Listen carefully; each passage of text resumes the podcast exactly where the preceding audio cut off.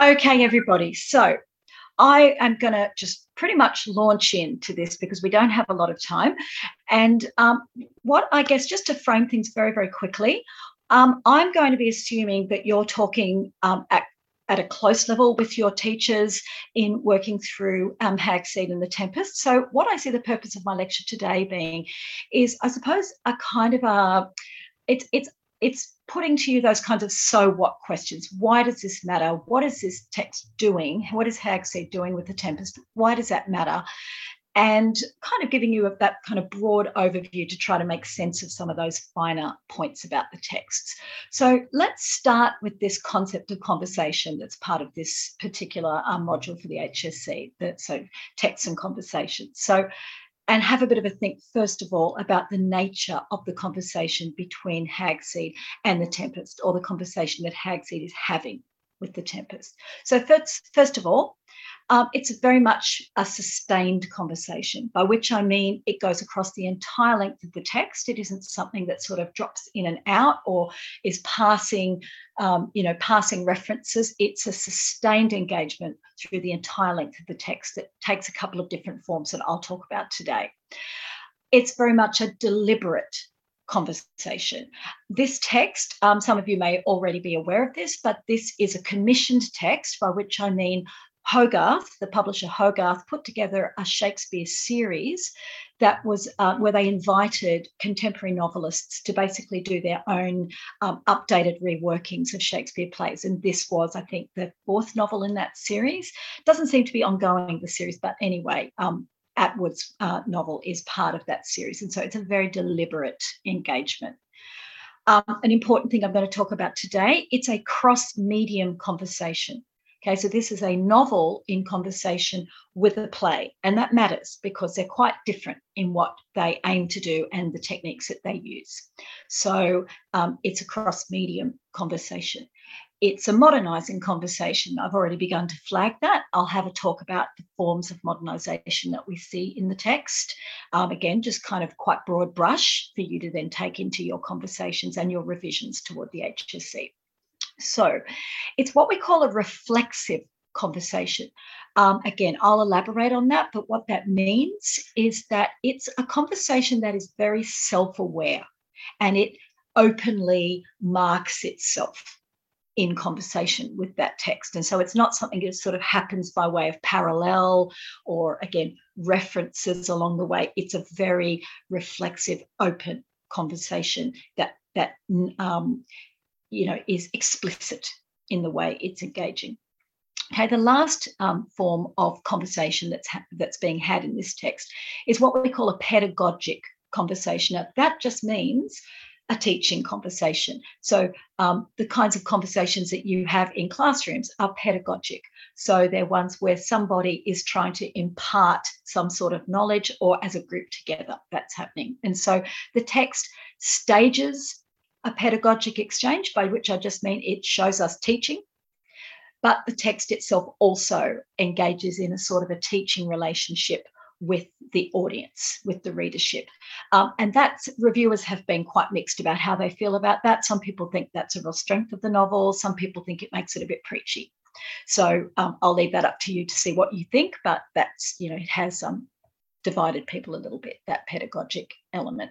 So let me go to my next slide. Okay, so I mentioned that this is um, a cross medium conversation. So, how does that change in medium affect the conversation? Okay, that's one question that we need to ask of this text. So, um, in the case of a conventional narrative and a conventional novel, and this novel is relatively conventional in the sense that it just pursues its narrative um, more or less straight across time rather than engaging in very extensive, say, um, flashbacks, etc. So it's conventionally narrative. And on the whole, um, plays in their conventional form tend to then pursue a narrative arc that kind of goes in a straight line. And so, uh, in this particular, with these particular two texts, we do tend to see that. Now, that's not to say that we don't have characters who narrate backstory. So, for instance, Prospero gives us um, quite a lot of backstory um, in a couple of important speeches throughout The Tempest. And we do see a little bit of backstory given, for instance, to the criminal characters, the, the inmates in, um, in Hagseed. But on the whole, it moves in a forward motion. So both texts do that. But they do these things differently. So, first of all, when we think about a play like The Tempest, um, it's driven by what we call dramaturgical considerations. Now, all I mean by that is um, that it's driven not just by the narrative, but how the narrative is plotted and the kinds of dramatic demands that come with that. Okay, so for instance, if I can give you uh, an example, um, the marriage masque in the play. Okay, so sorry, I'll just get, um, I just had to move a text box. Um, so the marriage masque in the play, so this is Act 4, Scene 1, we have this very long musical masque. It's actually not that important to the narrative as such. Okay, the marriage could take place without it, um, but the blessing that comes from the goddesses is turned into a spectacle. Okay, and Shakespeare, as a playwright was and as an actor, was highly sensitized to the possibility for spectacle and those kinds of dramatic moments in the text. So it's not a plot point, it's a drama point, right? So um, it's quite different from what a, a novel might not necessarily um, be as interested in those questions of spectacle. The other thing about plays is that they're essentially, very obvious point I'm making, but it bears repeating, they are essentially performative. Okay, so all I mean by that is that the plots, the themes, and of course the characterization are conveyed through two principal means through speech and through action. Okay, this is how we learn about characters generally through what we might call exterior expression of character. Okay, so through what they say and through what they do. Now, again, that's not to say we don't ever have characters speaking about what's going on inside them, but they tend to do it in this kind of interactive, performative way. And so that's how we see the text unfold.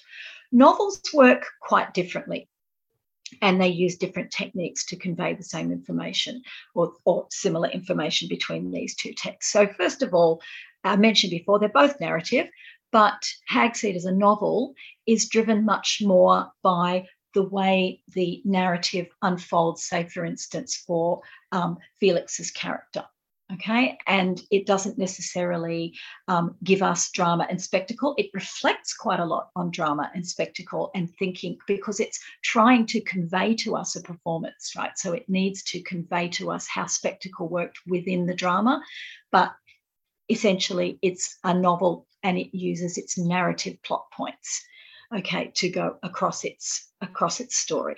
The other really important thing and i think this is probably more important distinction between the two things is that novels are particularly this novel quite interiorized. By that i mean that again our plots themes and characterization are conveyed to us as readers through what's called third person focalization. By that i just mean that um, the novel is conveyed through third person, but we're always seeing it through the eyes of Felix. So, what we get to see in the story is conveyed through him. Now, that's not to say that we always accept his perspective on things. You know, we realize, particularly in the early parts of Hagseed, that the story he's telling himself about what's happened to him isn't the whole story, that he has in some ways lost sight of um, his responsibilities and he's been wrapped up in his artistic vision. So um, he's not an entirely reliable narrator, but nevertheless, he's the one who controls our perspective. So, and it's quite different because when you see a play, you can have a character with a spotlight on them, but you don't have to look at them. You can choose to look at a different part of the stage. But when it comes to um, a novel like this, we're essentially um, having the action conveyed to us through this focalization. Um, so that's a really important distinction and paying attention to how you see um, Atwood doing this and how it affects um, our perspective on the different characters. We often don't learn very much about other characters. I think it's one of the things, again, a bit of a critique of this novel has been that we don't really learn about the other characters. We tend to only learn about what um, Felix is interested in about them. So they remain somewhat shadowy at times. So it's just a thing to think about. Okay, so um, so the psychological interiority of the text, that just means, again, what's going on inside somebody's head, is developed through Felix's frame narrative. So we get that extra dimension of finding out Felix's um, you know, psychological trauma, essentially, the way he's responding to the trauma of his daughter's death. Um, and we get that through actually knowing um, what's going on in his head without him speaking. Okay, so that's again quite distinct from what a play does. So just keeping an eye on the time, I should move on. Okay, let me find my next slide. Okay, so how does this thing I mentioned before called reflexivity work? Okay, so it goes beyond the idea of a parallel between the texts. Okay, so definitely this text um, has gives us all sorts of narrative parallels between Prospero and um, Felix, but the text goes beyond that into actually reflecting explicitly on the nature of art and the nature of adaptation. Okay, so those of you who've studied The Tempest so far will have come across the term meta theatre or hearing it described as meta theatrical, meaning that it's a play that reflects on the nature of drama okay, and the nature of theatre, particularly through the metaphor of Prospero being a magician. Okay, so that Prospero as a magician is a kind of a parallel or a proxy for the playwright. Um, and so there's that kind of reflection on the nature of creativity and the kind of control that the creator has over their creation. Okay, so that's part of its meta theatre. And in particular, in that final speech of um, Prospero's at the very, very end of the play, um, when he talks about breaking his staff, etc., there's a kind of a moment where he directly addresses the audience and hands the power to them to set him free basically to imaginatively um, end the play for him. So there's a kind of really interesting meditation on creativity at the end of the play. So Hagseed takes this and then takes it further, right? Because basically it's a metafictional novel that is a novel that's reflecting on the making of fiction, that's meditating on a, metaph- a metatheatrical play.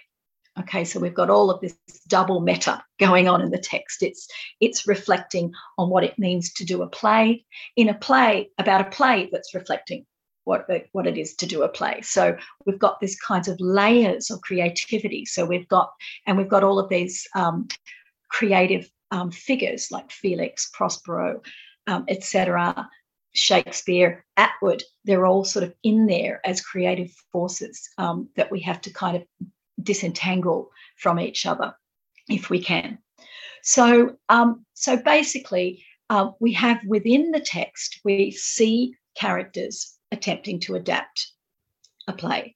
But we also see them reflecting. There's uh, quite a lot of reflection in the text on um, the mechanics of drama.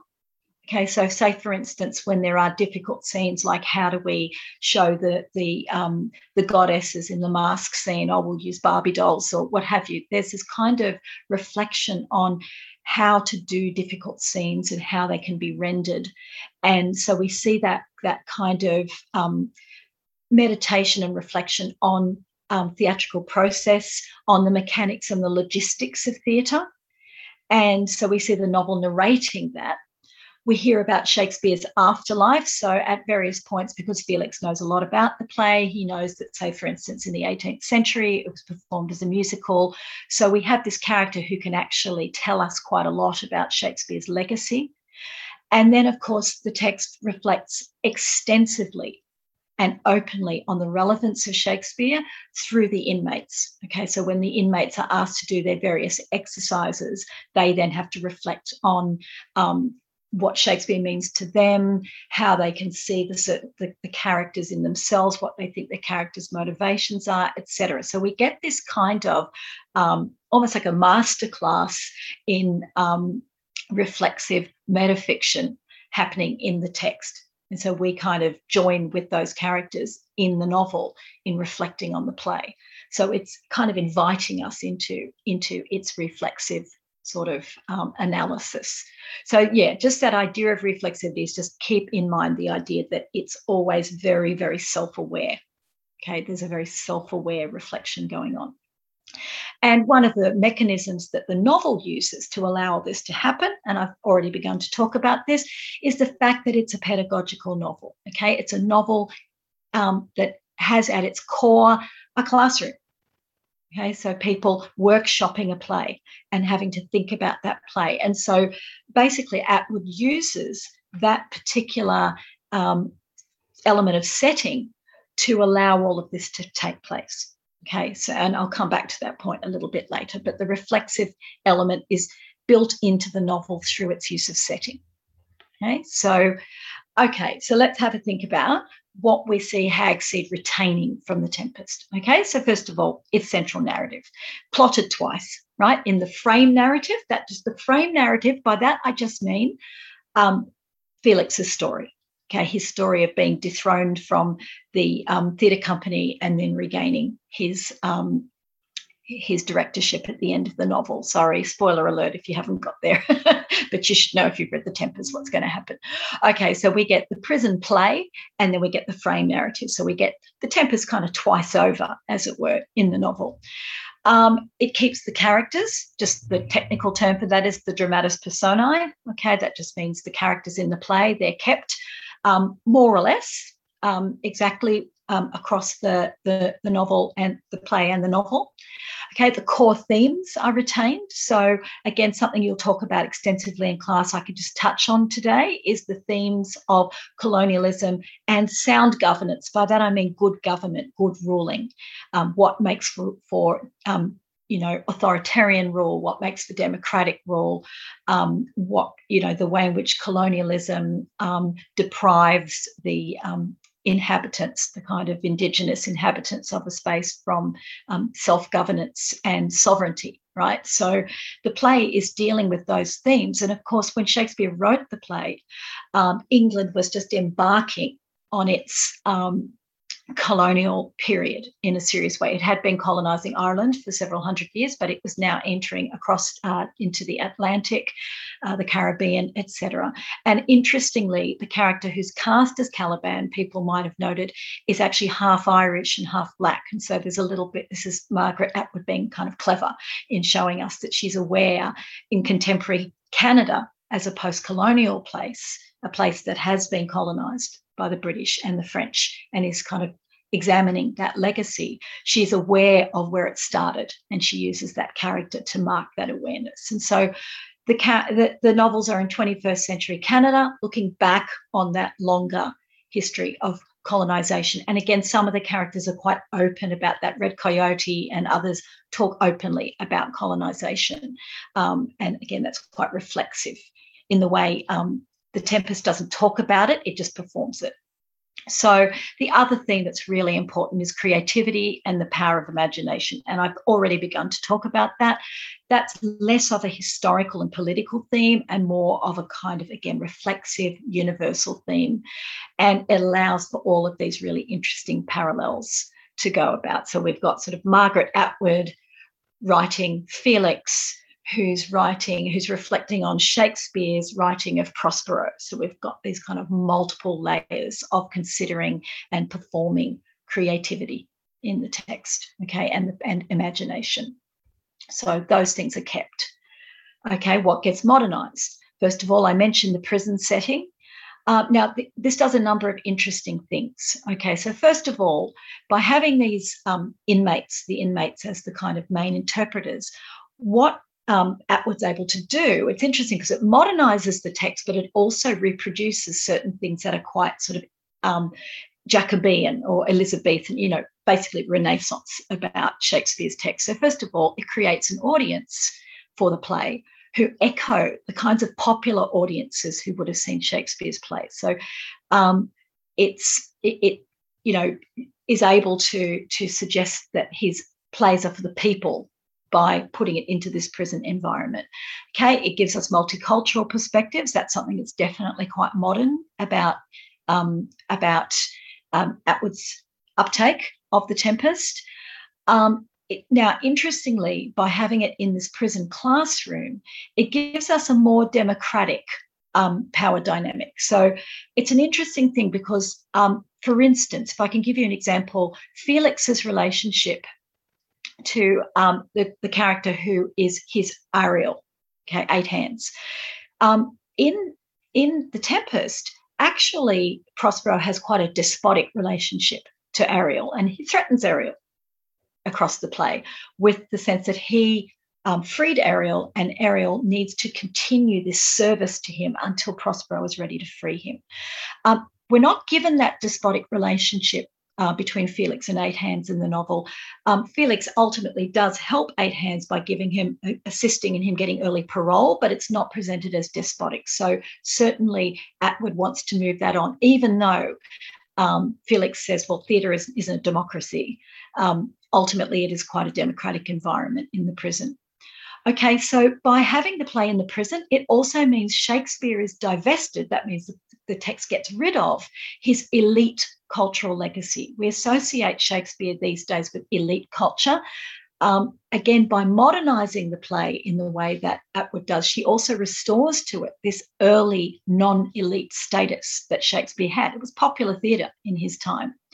So it also reinstates the improvisational, sorry, I misspelt that, uh, mistyped it, nature of um, Shakespearean theatre, the fact that lots of Shakespeare's um, actors contributed to the, the script, something people don't always realise, that these things we call Shakespeare plays are the product of um, also the input of the actors who performed the plays, you know, some of whom were not literate, right? So she's able to reproduce that original um, setting through the modernised setting.